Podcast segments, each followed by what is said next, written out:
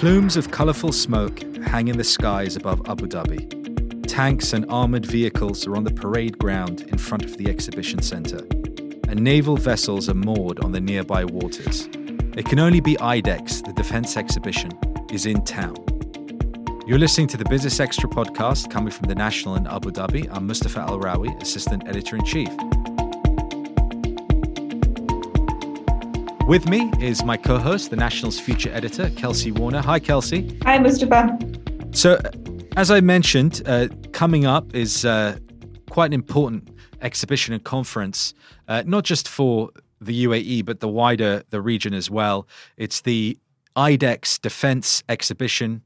It also incorporates NAVDEX, which is, as the name would suggest, the naval exhibition. It's perhaps uh, the first international scale exhibition and conference being held here since uh, the pandemic began. So it has sort of wide ranging implications, not just for the health of, of defense, uh, and but also for the events industry itself. Right. And as you vividly described, things flying in, swimming in, rolling in. And um, at the curtain raiser event yesterday, Major General Staff Pilot Faris Khalaf Al Mazrui said, This does mark a recovery for Abu Dhabi. So it is an exciting week on, I think, multiple fronts. And going back into an in person event this week, I'm excited.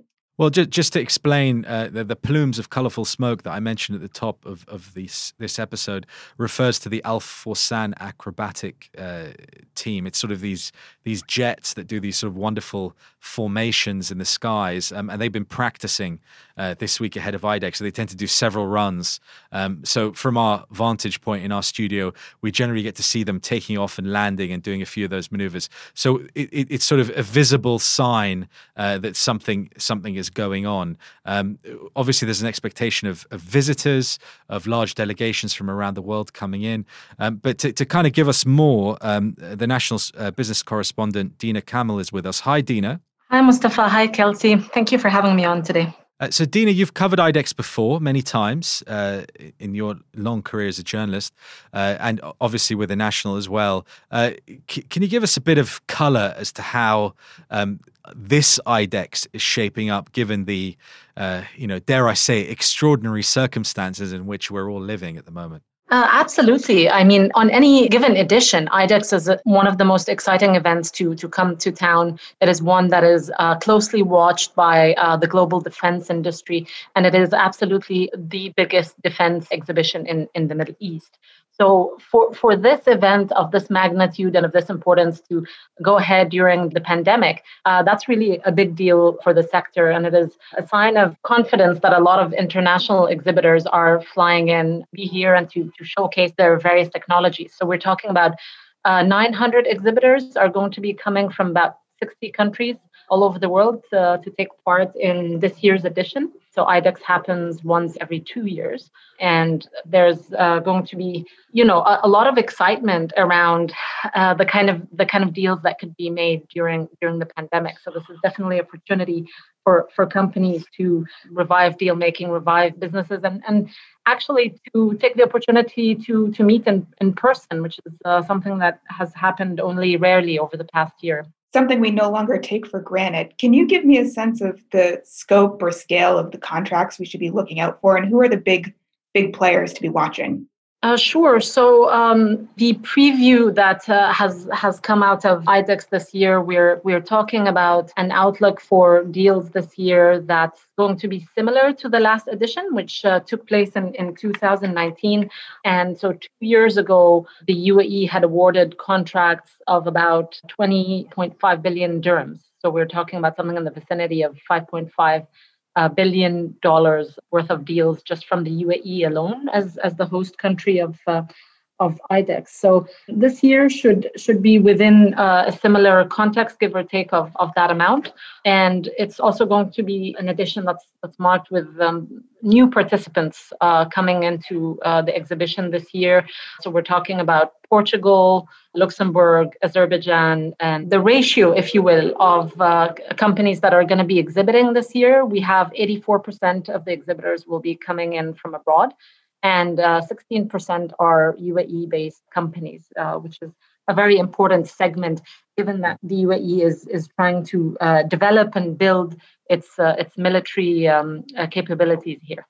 Deena, certainly. I mean, something I'll be watching out for always is what Edge is up to. Edge being the big military conglomerate announced back in 2019 that brought 25 subsidiaries under one roof here in the UAE. And a year ago at UMEX, which is sort of a sister conference to IDEX, it's unmanned system technologies, Edge announced that they would be manufacturing the first locally made drone in the UAE.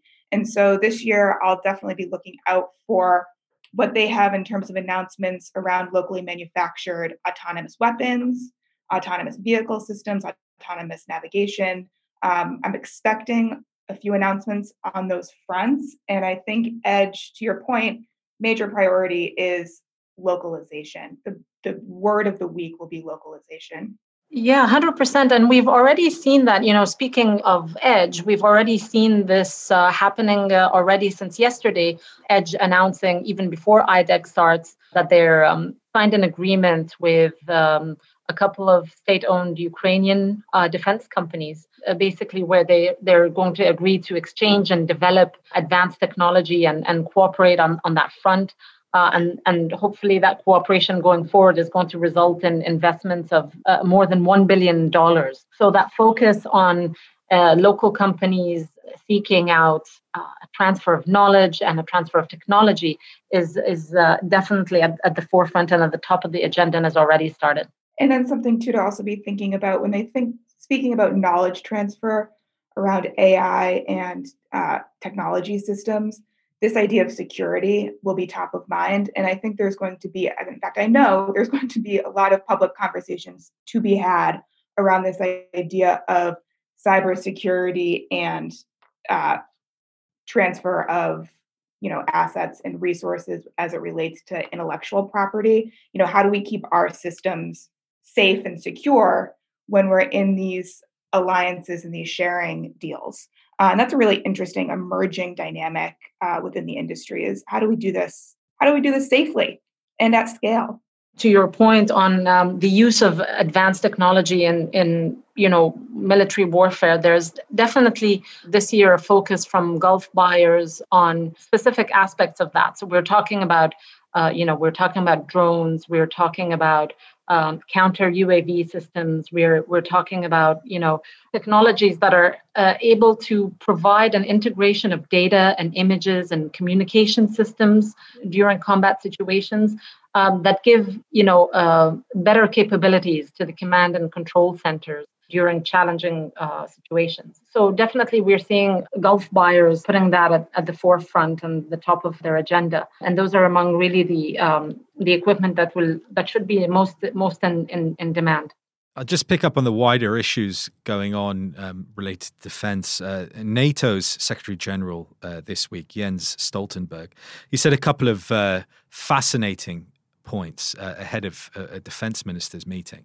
Um, one is um, which maybe isn't so surprising in normal circumstances, which is he said that NATO members should increase spending, um, particularly on deterrence, and talked about various areas such as Iraq and Afghanistan, where where NATO has you know pressing uh, engagements. Um, but you know, given that there's there has been a pandemic and so much of of national spending is going to healthcare, you know, I, I guess everybody's got to get out and, and, bang the drum a little bit for their industry, and, and one of them being being defense. So so I thought that was that was fascinating that he's he's really pushing that that message. But then secondly, which didn't even occur to me, um, is that he also said that um, you know members have got to consider making their own militaries carbon neutral, which I didn't even you know is is something that you know is is, is very much tied into to technology, tied into to sort of the new systems that are coming through. I'll be very interested to to, to know if down at IDEX this week there is an element of of sort of uh, making you know the, the, the weapons of tomorrow, if you like, or the or the systems of tomorrow. They're not always just weapons, but uh, uh systems uh, that that are more uh, in tune with with some of the wider uh, problems we're trying to tackle, such as climate change. This has been one of the focus areas for aerospace uh, companies, many of which also have defense arms. So I would not be surprised if uh, that was also their their direction um, in the in, in the defense side of their their businesses. And of course, uh, there's a lot of added external pressure from various uh, environmental groups to uh, on businesses of uh, being mindful of their their carbon footprint.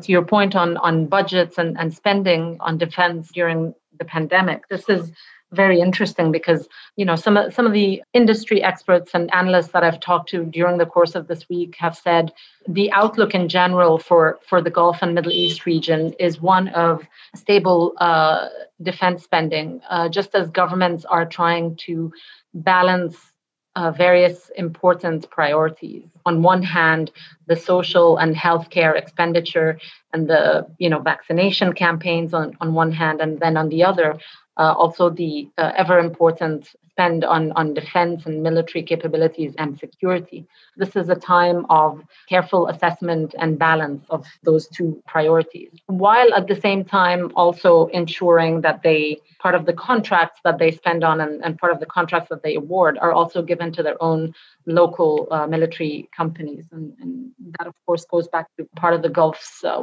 wider push for, for economic diversification is to build up um, strong and local military production uh, bases here.